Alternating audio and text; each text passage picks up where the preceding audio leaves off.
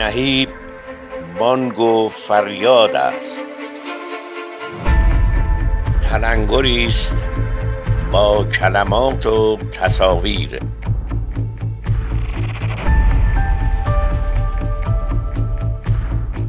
در این شماره نهی با عنوان هنر و طبیعت من شیوا بیرانوند با یادداشتی با عنوان پدیدارشناسی حضور و غیاب طبیعت در تجربه هنر مدرن. تلاش کردم کنجکاوی خودم رو در رابطه با شیوه بازنمایی طبیعت در هنر مدرن مطرح کنم و مشخصا تجربه هنرمند مدرن در رویارویی با طبیعت و رویارویی با اصری که طبیعت رو براش به گونه دیگری معنا می کند و این معنادهی طبیعت خیلی متأثر از ابر پارادایم علم مدرن هست که در اون دوران یعنی مشخصا می‌تونیم بگیم قرن 17 هم و 18 هم سودای شناخت کامل طبیعت و حتی استیلا و چیرگی بر اون رو داشت. ما این حکایت رو از نیوتون میشنویم که جهان رو مثل یک ساعت مکانیکی می‌دید و همونطوری که ما می‌تونیم یک ساعت رو بشناسیم پس می‌تونیم جهان رو بشناسیم. خب می‌خوایم توی یادداشت این مسئله رو مطرح کنیم که آیا منظر پردازی یا روی با طبیعت از دوران مدرن مشخصا قرن 17 هم و 18 هم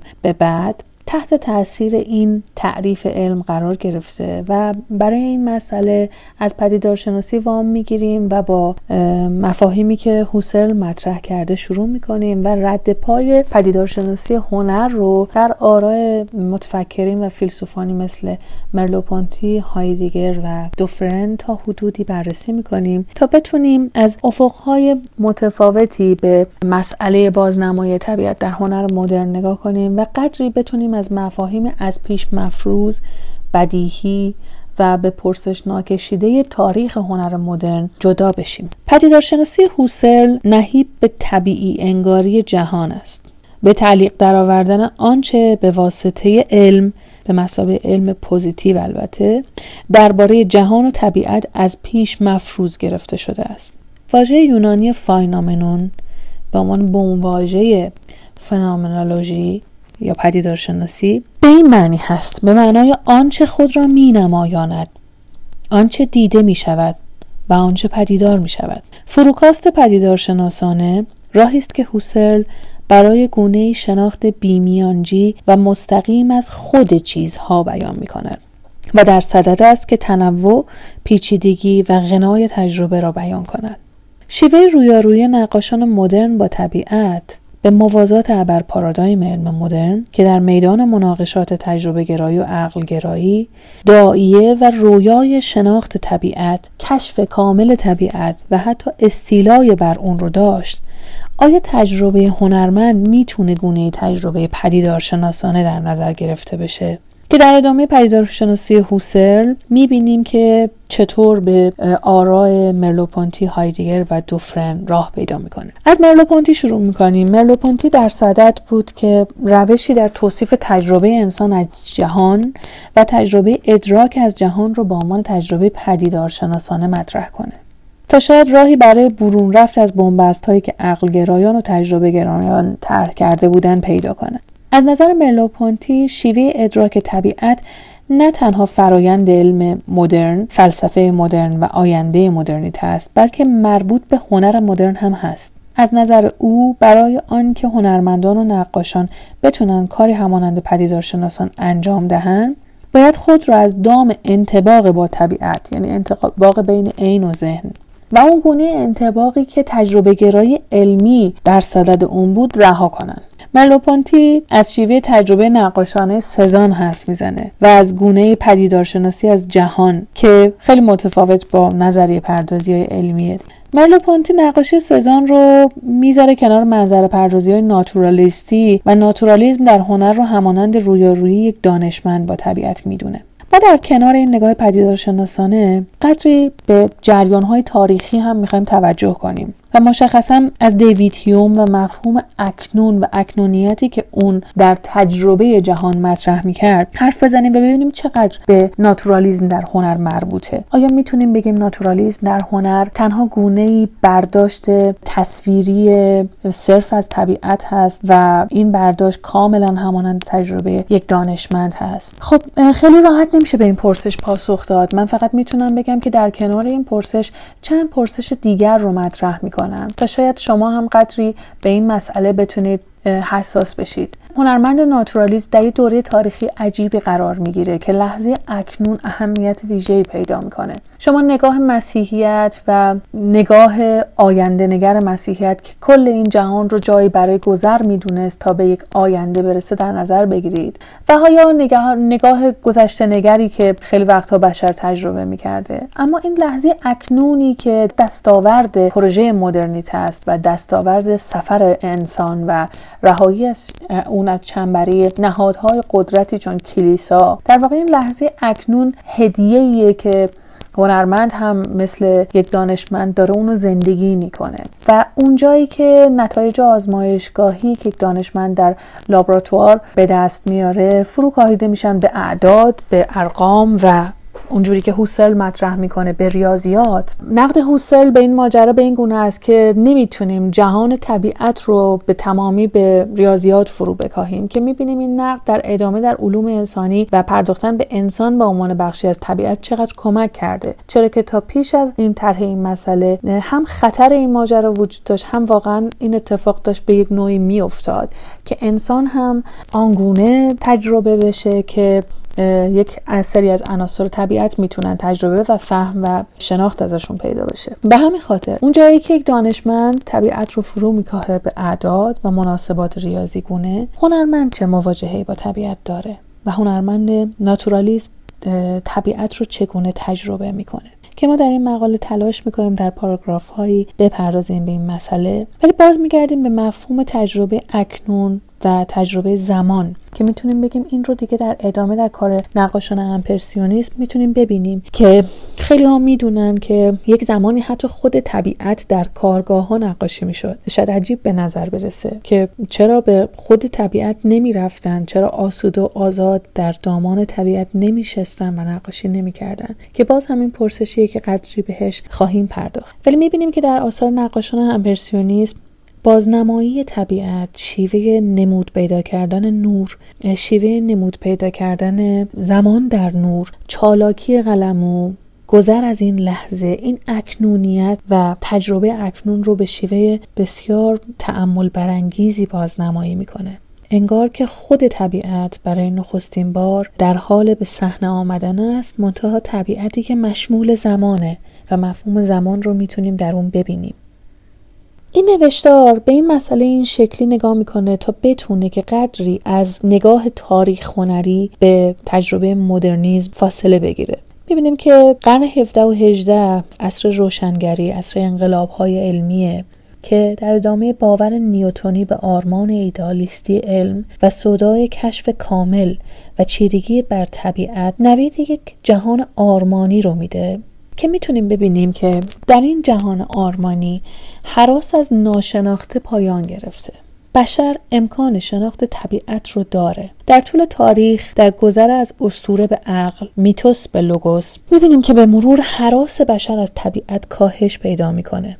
و طبیعت برای اون آشنا میشه. طبیعت به شکل دیگری تجربه میشه. و حتی قبل از دوران ناتورالیست ها می‌بینیم که حتی وقتی نقاشی های رونسانسی رو می‌بینیم در قرن 16 هم و آغازه قرن 17 هم یک مرز واضحی بین جهان استعلایی و جهان ماورایی با جهان زمینی و واقعی کشیده میشه. خیلی از این مرزبندی ها محصول کشف ها و انقلاب های علمیه مشخصا فرزن جاذبه نیوتون که کشف میشه نقاشی های روی سقف کلیسا موجوداتی که در حال پرواز هستن می‌تونیم تجربه بیوزنی رو در اونها ببینیم و حضور وزن و جاذبه رو ببینیم در آثار هنری. زمینی شدن طبیعت در اون آثار و این مشخصا مرزبندی خودش مرزبندی خیلی خیلی قابل تعملی هست.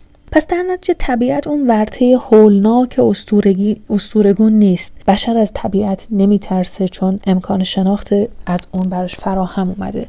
انگار طبیعت جایی برای حضور سکنا گزیدن و در جهان بودن انسان مدرن هست. انسانی که در قالب هنرمند تجربه هنرمندانه برای او گره خورده با تجربه زیسته و زیستن جهان هنرمند در عصریه که امکان مشاهده و ادراک بیواسطه با طبیعت رو به اون عطا می‌کنه.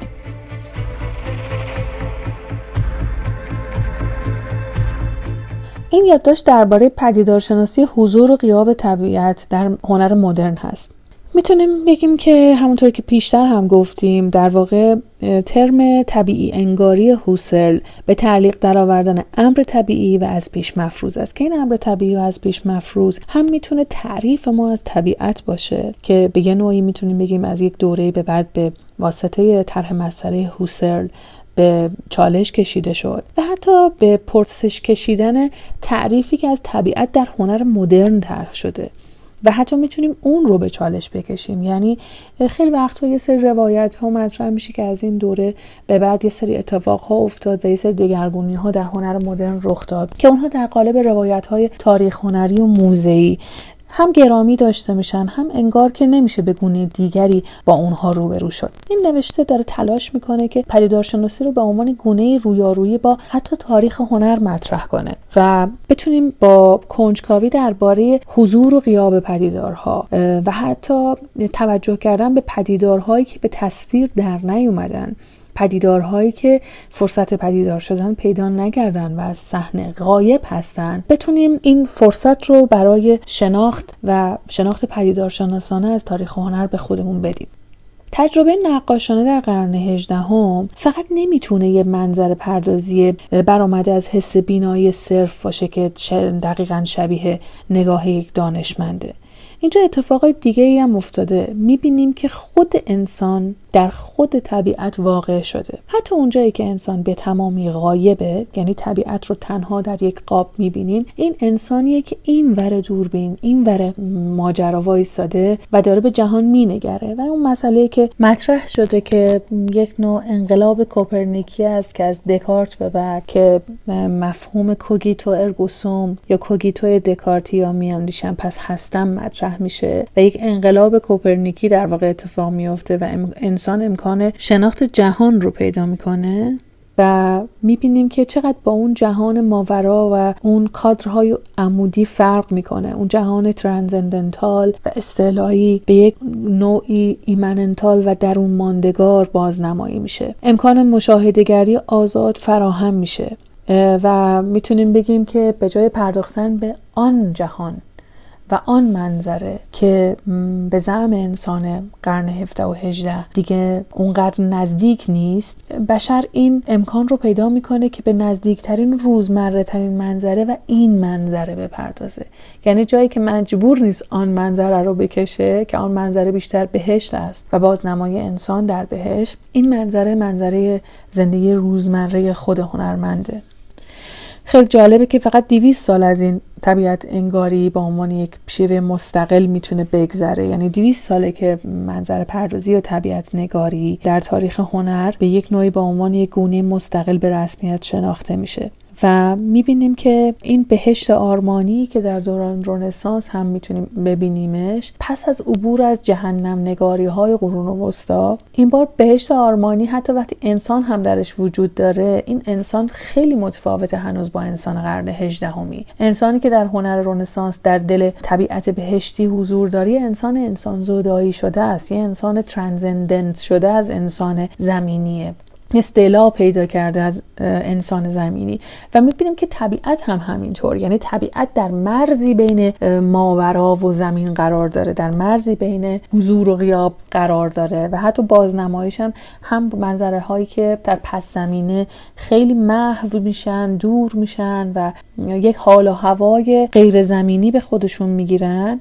می‌خوان این تفاوت بین جهان واقعیت و جهان زمینی رو با خودشون نشون بدن. و می‌بینیم که انسان به ماه و انسان و طبیعت به ماه و طبیعت از قرن 17 هم 18 هم به صحنه میاد و می‌بینیم که شاید شکلی از انتظار از واقعیت که در دوران مدرن وجود داره و ما بود آوانگاردش رو می‌بینیم و که کاملا طبیعی به نظرمون می‌رسه که از طبیعت انتظار کنیم و مطابقت بین عین و ذهن رو ازش فرصت فاصله گرفتن ببینیم داشته باشیم. ولی می‌بینیم در دوران قبل یعنی در نقاشی های رونسانسی هم یک نوع انتظار از واقعیت اتفاق میفته ولی با یک بعد دیگری متفاوت با هنرمند مدرن و اون به خاطر اینی که انسان به حال ماورایی رو نمایش میده نمی‌خواد که طبیعتش شبیه طبیعتی باشه که انسان هر روز تجربه می‌کنه. و هنرمند مدرن آنگونه که مرلوپونتی بیان می‌کنه جهان رو به گونه که می‌خواهد می‌بیند.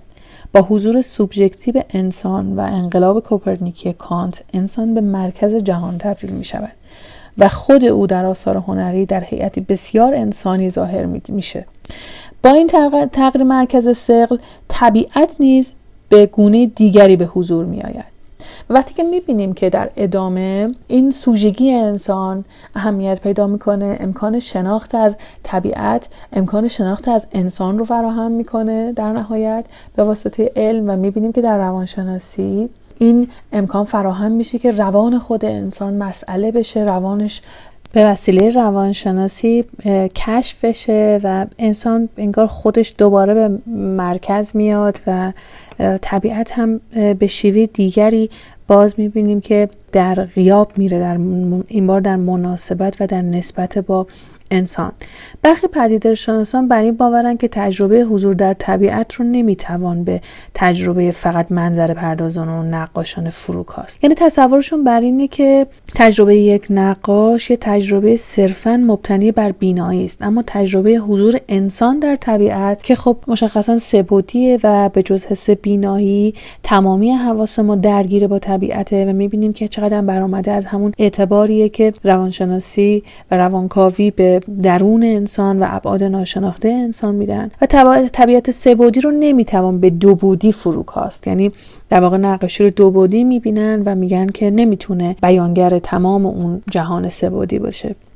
با این چیزی که تا کنون گفتیم تلاش کردیم که کمتر به فراورده اثر هنری و محصول نهایی بپردازیم. یعنی اگر که این نگاه پدیدارشناسان که تجربه نقاشی اساسا نمی‌تونه تجربه خود بودن در جهان باشه بخوام نگاه کنیم از این نظر قابل درک و قابل پذیرش. اما می‌تونیم باز ازش بپرسیم که بله نقاشی ولی در صورتی که ما نقاشی رو یک تجربه تمام شده و یک تجربه مبتنی بر فراورده نهایی باشه. یعنی فقط نقاشی رو در محصول نهاییش ببینیم نه در ارتباط با دیگر ماجراها دیگر نیروها و دیگر لایه هایی که اون اثر هنری در قلب اونها واقع شده و در درون تاروپود در همتنیده اونها گذاشته شده و ما نمی‌تونیم اون رو بیاریم بیرون و جدا کنیم از تمامی اون جریاناتی که در دل تاریخ اتفاق افتاده. با طرح پدیدارشناسی حضور و غیاب طبیعت می‌تونیم بگیم که در واقع حضور و غیاب طبیعت مسئله حضور و قیاب در نسبت با طبیعت هست. امر حاضر و اثر هنری در دل موزه ها و کتاب های تاریخ هنر نخبه گراهی که مطرح میشه. تجربه خلق و روان هنرمند خیلی بولد میشه و خیلی به روانشناسی هایی که حول و حوش شخصیت هنرمندان هست تو طول تاریخ پرداخته شده. اما یک مسئله رو مایکل دوفرن مطرح می‌کنه که ما برای تجربه پدیدارشناسانه از هنر بهتر که خودمون رو درگیر خالق اثر نکنیم. و از منظر خالق اگر نگاه کنیم اون وقت اولین پرسشی که باید پاسخ بدیم پرسش نبوغه که بسیار سخت خواهد بود و به تعبیر خودش به دامچاله روانشناسی میفتیم اگر این پرسش رو بخوایم پاسخ بدیم. ولی اگر که از منظر ناظر و مخاطب بخوایم به این مسئله بپردازیم اون وقت خیلی امکان شناختمون متفاوت خواهد بود و نزدیک می‌تونیم بشیم به اون چیزی که می‌تونیم بهش بگیم تجربه پدیدارشناسانه.